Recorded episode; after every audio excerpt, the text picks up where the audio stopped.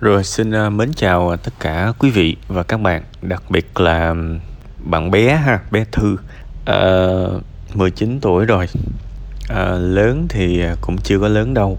À, vẫn cực bé xét bệnh diện xã hội nhưng mà gọi là độ tuổi sinh học thì cũng lớn rồi có thể gọi là trưởng thành về mặt à, cái xác người ta bảo là 17 bé gãy sườn trâu thì bây giờ 19 rồi. Tức là bẻ hai sừng luôn mà chứ không phải bẻ một sừng nữa ha. Nên thôi tôi à, cũng sẽ tiếp cận cái phần tâm sự của bạn với góc nhìn của một người lớn nói chuyện với một người lớn ha chứ không còn bé nào ở đây hết. Thực sự có một cái sự hồn nhiên toát ra từ những cái phần tâm sự của bạn. Cái sự hồn nhiên này nó cũng có một chút sự hờn giỏi nữa. Tôi đọc và tôi cảm giác có cái sự hờn giỏi uh, ờ, một cái sự kiểu như là thế giới này không hiểu mình lắm. Và mình cần phải chảnh lên cho thế giới tức trời. Ờ à, tôi như vậy đó làm gì tôi? Tôi đọc tôi có cái cảm giác đó. Nó rất đương nhiên nó là một cái sự kiêu kỳ nó là một cái sự giận dỗi cuộc đời. Nó là là cũng là có cái sự hồn nhiên trong đó. Tại vì những người mà bị cuộc sống đập cho chừng năm phát thì sẽ không còn giữ được cái sự hờn dỗi kiểu như vậy.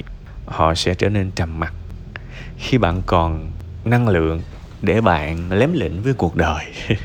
Có nghĩa là đời bạn vẫn còn tươi đẹp. Và thực ra bạn nhận ra nhiều thứ đó chứ. Bạn thông minh đấy chứ không phải là không có khả năng đâu. Bạn nhận ra tương đối nhiều thứ.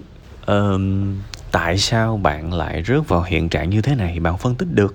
Bạn kể tội bao nhiêu cái bạn xấu. Thực ra bạn bảo là lười thì cũng không đúng. Bạn đâu có ở không vấn đề của bạn là bạn đang sử dụng thời gian cho những thứ mà theo bạn là không có chất lượng thôi. Chứ bạn nào có ở không mà bảo là lười nằm chảy thay đó thì mới lười.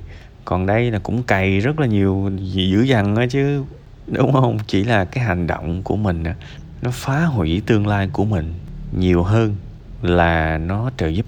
À, chúng ta xây một căn nhà thật là lâu đúng không? Thế mà chỉ cần vài cái búa là có thể đập căn nhà đó chúng ta luyện tập, ăn uống để có một cái body tươi đẹp. Để rồi chúng ta chỉ cần buông thả một thời gian ngắn thôi là chúng ta mập lù. Và bạn cũng thế, bạn cũng đã từng là một người học rất giỏi.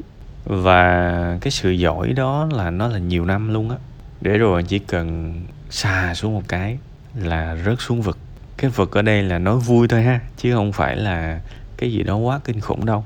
Nhưng mà nói như thế để các bạn hiểu là trước giờ tôi luôn có một cái niềm tin. Đó là cuộc đời này nó có cái độ dốc. Cuộc đời này không hề bằng phẳng.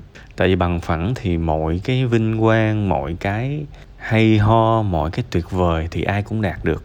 Cuộc đời này nó có một cái độ dốc. Các bạn có thể tưởng tượng giống như là khi chúng ta leo lên núi hay là leo lên dốc vậy đó.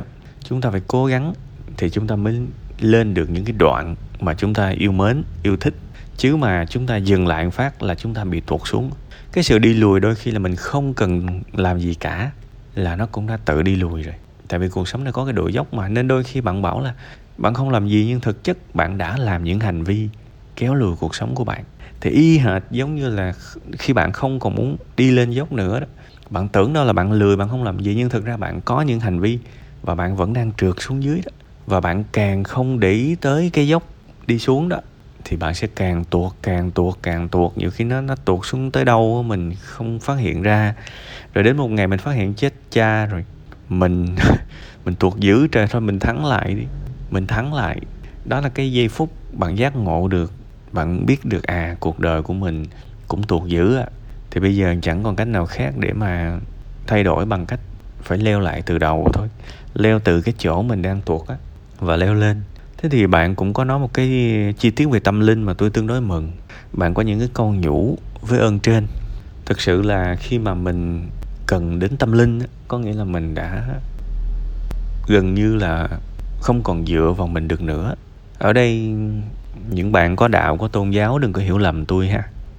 Um, bản thân tôi cũng có những cái niềm tin và tôi chưa bao giờ tôi tiết lộ với các bạn những cái niềm tin kiểu tâm linh như vậy nhưng tôi có và một cái niềm tin tâm linh của một người đứng được trên đôi chân của mình nó hoàn toàn khác với một cái niềm tin tâm linh của một người đang tuột quá sâu. Và chúng ta phải làm rõ cái chuyện này. Sẽ có những thời điểm á, chúng ta đứng trên đôi chân của mình kế hoạch hành động và thành công mình đạt được rồi. Mình vẫn có những niềm tin tâm linh rằng mình được chống đỡ mình được trợ giúp mình có liên kết nhân quả. Thì cái đó nó khác nha. Còn cái kiểu niềm tin tâm linh bây giờ nó chỉ đơn giản là những lời ước thôi chứ nó cũng chẳng phải là cầu nguyện nữa. Nó chỉ đơn giản là tôi bế tắc quá tôi không biết phải làm gì. Vợ ơn trên ơi hãy giúp con. Kiểu như vậy đó. Thì cái kiểu tâm linh trong hoạn nạn trong sự đi xuống đó, nó sẽ rất khác. Nên tôi mới nói là trong cái hoàn cảnh này nha phải nghe thật kỹ chỗ này. Trong cái hoàn cảnh này khi bạn viện dẫn tới tâm linh có nghĩa là bạn đã gần như không còn tin vào bản thân mình được nữa. Và cái điều này là nó cũng hơi báo động đấy người ta bảo là trong nguy thì có cơ. Câu này bên trung quốc nói tôi chả biết ai nói, tôi quên bà nữa rồi. Tôi quên thì đúng hơn chứ không phải là tôi không biết. Trong nguy có cơ. Vậy thì cái niềm tin tâm linh của bạn á coi vậy chứ chỗ này nó có thể lật ngược tình thế cho bạn. Bạn có thể khao khát, ước mơ cái điều này. Xin ơn trên chỉ cho con biết là con thích làm cái gì. Thực ra bạn đã có sẵn cái thích làm cái gì rồi chỉ là bây giờ bạn cần liên kết lại, để ý hơn, tỉnh thức hơn và cầu khẩn một cái sự minh triết nào đó nếu bạn tin vào tâm linh. Một cái lời cầu nguyện cần có là xin ơn trên, chỉ cho con biết là con thích làm cái gì. Thì có thể là lúc này cuộc sống của bạn sẽ tỉnh thức hơn và bạn bắt đầu nhìn những hành vi cuộc đời của bạn hàng ngày. Bạn phát hiện ra một cái dạng công việc nào đó bạn thích làm và khi bạn phát hiện ra được rồi á, bạn hoàn toàn có thể nộp đơn học trung cấp cũng được học cao đẳng cũng được. Cho cái lĩnh vực đó. Và cố gắng chinh phục nó hàng ngày. Ê, và bạn hoàn toàn có thể đứng nhất lớp một lần nữa. Rất dễ dàng tại vì trên đại học nói vậy thôi chứ người ta học buông thả lắm. Năm nhất năm hai tụi nó còn cố gắng chứ. Chừng năm ba năm bốn tụi nó thấy tốt nghiệp đại học quá dễ với tụi nó. Nên bắt đầu một phần lớn sinh viên tại vì tôi đã trải qua rồi tôi hiểu một phần lớn sinh viên bắt đầu lơ là học lại, bắt đầu chơi nhiều hơn. Nên đó là cơ hội của bạn. Tôi khẳng định chỉ cần bạn nỗ lực thôi, bạn không cần thông minh. Bạn đứng nhất lớp, đứng top 3 lớp ở trên cao đẳng, ở trên trung cấp, thậm chí là đại học là dễ. Tin tôi đi, nhào vô đó sẽ thấy đa số các bạn thi xong đại học, các bạn cứ nghĩ là đại học khó lắm. Thực ra cái thi đại học nó khó, nhưng mà học đại học mà nó không khó đâu. Thề luôn, chỉ cần hàng ngày bạn bỏ ra tầm 3 4 tiếng đồng hồ bạn học, tự học thì bạn cỡ nào cũng rớt vào top 5, top 10 thậm chí là top 3 của của lớp. Tại vì họ lười lắm. Cái điều quan trọng là bây giờ cứ cầu xin ơn trên đi. Cầu xin ơn trên. À, hãy cho con biết con thích cái gì. Ngày nào cũng cầu hết. Và lắng nghe lòng mình. Để ý lòng mình. Xác định mình thích cái gì. Bắt đầu mới đi kiếm những ngành học hay là những công việc mà mình yêu thích. Tức là biết cái gì rồi mới nộp đơn sau nha. Thì cứ cho là 20 tuổi mới bắt đầu học đại học cao đẳng đi đừng có lo. Hai năm trễ, nó cũng chả là cái gì ở cuộc sống này đâu. Bây giờ ví dụ đi ra trường, coi một người trưởng thành đi. Có cái sự khác nhau nào giữa một cái thằng 34 tuổi và một cái thằng 32 tuổi? Khác gì đâu. Có cái sự khác nhau nào giữa một người 40 tuổi và một người 38 tuổi? Khác gì đâu trời. Hai năm chả là cái gì cả. Khi các bạn còn trẻ, các bạn cứ làm quá lên. Tôi học trễ một năm, tôi học trễ hai năm, tôi thi trễ ba năm là cái gì đó ghê gớm lắm nhưng mà ra trường trời ơi một cái người 29 tuổi và một cái người 27 tuổi chả có khác gì mấy. Bình thường mấy anh nên vẫn còn rất sớm và cuộc đời của bạn vẫn có thể xuất sắc được. Phải dành thời gian để biết mình thích cái gì bắt đầu lại và bạn có thể đi với cái tốc độ tên lửa. Những cái đứa 17, 18 tuổi bây giờ nó học cùng một lúc với bạn một cái người 20 tuổi chẳng hạn thì không nó không làm lại bạn đâu. Nên hãy nhìn vào khía cạnh tích cực của vấn đề chịu khó lắng nghe lòng mình và bạn sẽ vượt qua tất cả cái bọn đó. Tạm gọi là cái bọn đó cho vui. Thời điểm mà tôi học đại học thì tôi vẫn thấy có những người 20 tuổi, 21 tuổi thậm chí là có những người thi học cái bằng đại học thứ hai.